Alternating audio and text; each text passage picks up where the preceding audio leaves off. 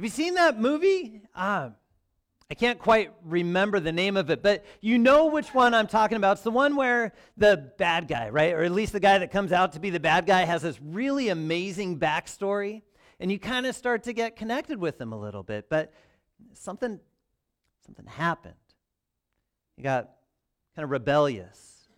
Started to get filled with rebellion and angst and, and start to look as though he was the center of everything. You kind of hurt for him a little bit. Wish life had gone a different way for him. Wish maybe a different choice was made at some point. Something that could have gone a little bit differently so that maybe he wouldn't carry so much of the weight of the world upon his shoulders and feel like everybody was out against him. And then the good guy. Well, superhero, right? A guy that maybe growing up never really knew the power that he had, never really understood why he was a little bit different than things, and, and never really claimed a lot of the honor for himself at all, but just knew that there was a right thing to do. There was something that could be done. There was always something that could uh, be done to thwart the evil or to stand up with integrity and just do what's right without a claim or without anything else like that.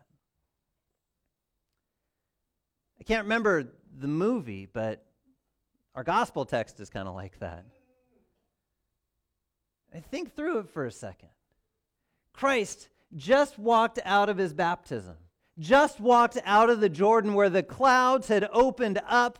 God's voice bellows from above and says, This is my beloved Son, in whom I am well pleased. Holy Spirit descends, overcoming all of who Jesus is. He comes up out of the waters, walks out, and he's led by that same Spirit into the wilderness to be tempted.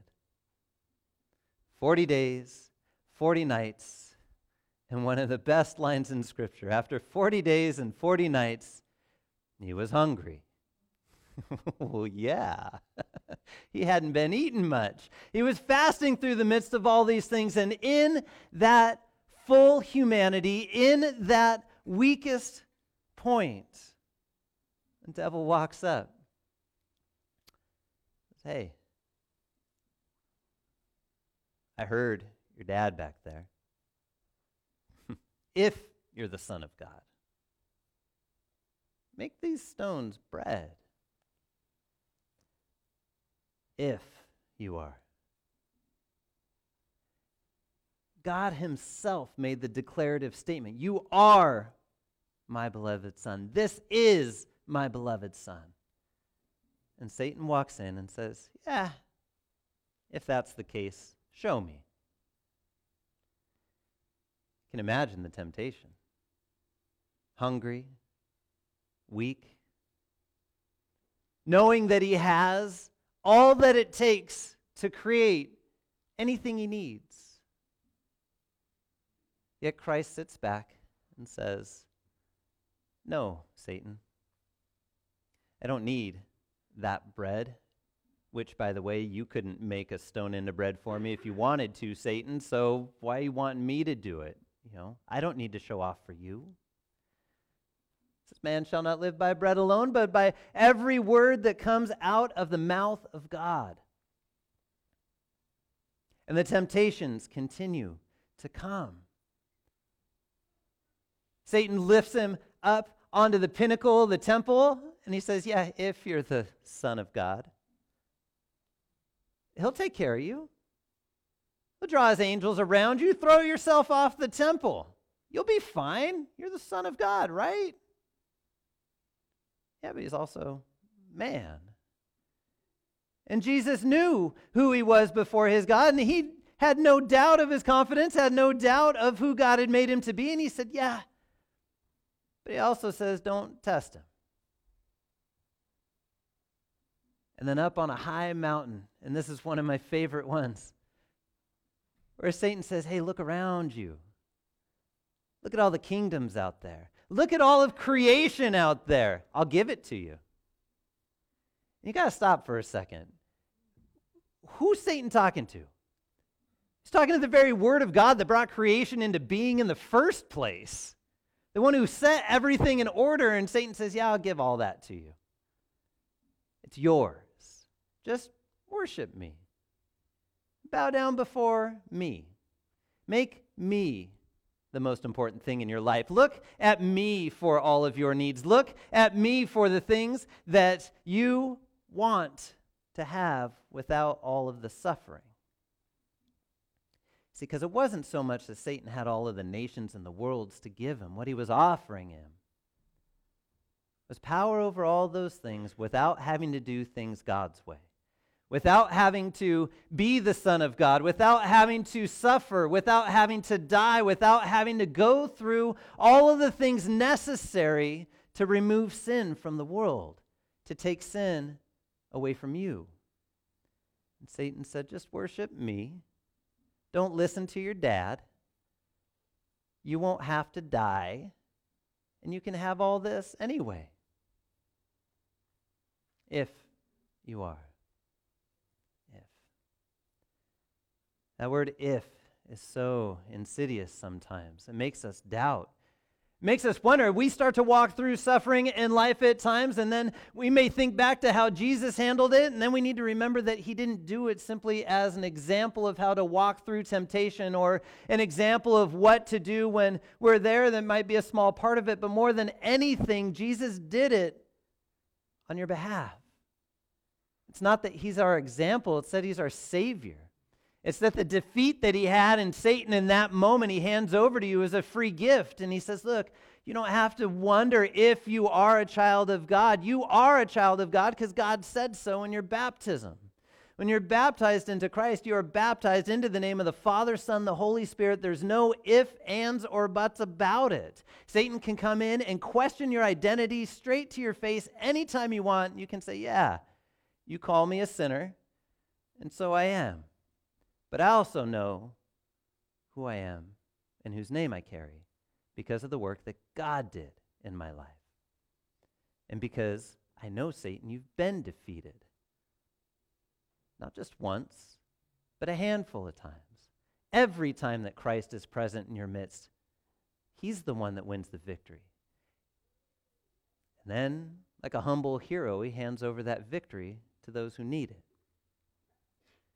It gives you that victory, gives you that victory over Satan. So, in the midst of our suffering, we can remember the Savior who has died for us, the Savior who is the one that has defeated Satan, and not and it's not upon our shoulders to fight that battle. It's not solely on your shoulders and in your hands to try and defeat something that's stronger than you.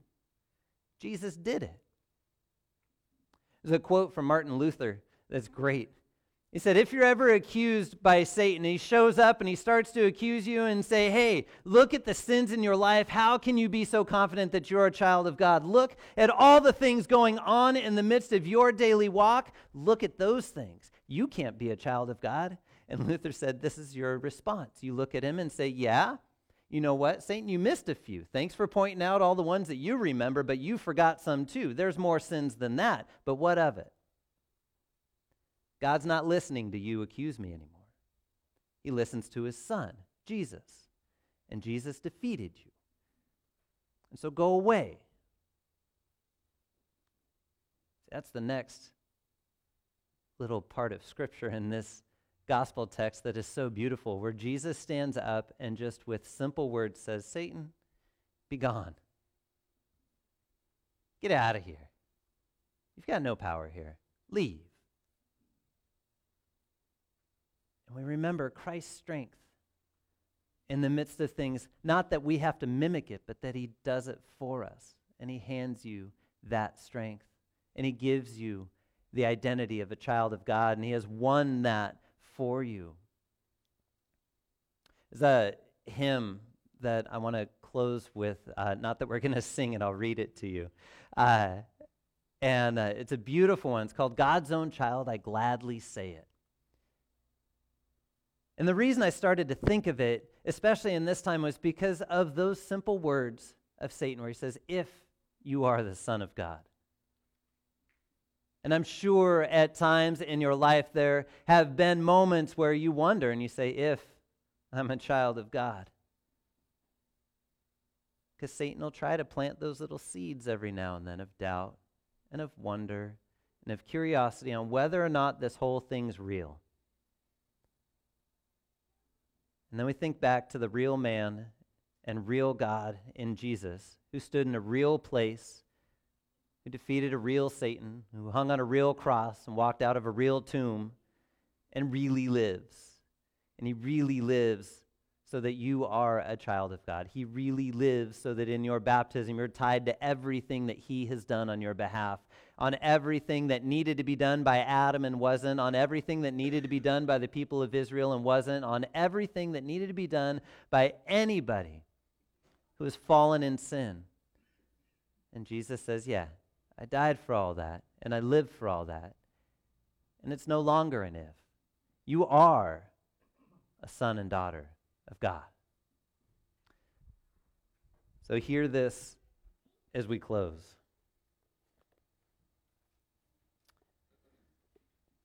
God's own child, I gladly say it. I am baptized into Christ. He, because I could not pay it, gave my full redemption price. Do I need earth's treasures many? I have one worth more than any that brought me salvation free, lasting to eternity. Sin disturbed my soul no longer. I am baptized into Christ. I have comfort even stronger, Jesus' cleansing sacrifice. Should a guilty conscience seize me, since my baptism did release me, in a dear forgiving flood, sprinkling me with Jesus' blood? Satan, hear this proclamation I am baptized into Christ. Drop your ugly accusation. I am not so soon enticed. Now that to the font I've traveled, all your might has come unraveled. And against your tyranny, God my Lord unites with me. Death, you cannot end my gladness. I am baptized into Christ. When I die, I leave all sadness to inherit paradise. Though I lie in dust and ashes, faith's assurance brightly flashes. Baptism has the strength divine to make life immortal mine. And this last verse will be our prayer. There is nothing worth comparing to this lifelong comfort sure. Open eyed, my grave is staring. Even there, I'll sleep secure. Though my flesh awaits its raising, still my soul continues praising. I am baptized into Christ. I am a child of paradise.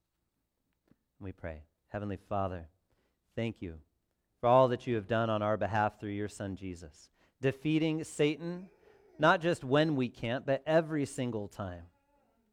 Knowing that we are baptized into his name, into his life, and into the forgiveness of sins that he has won on our account, handed over so freely as a gift. Be with us this day and every day. Guide us by your Spirit that we would live in that baptismal identity, knowing who we are for absolute certain, because all that you have done to make us your children. In your Son Jesus' name we pray. Amen.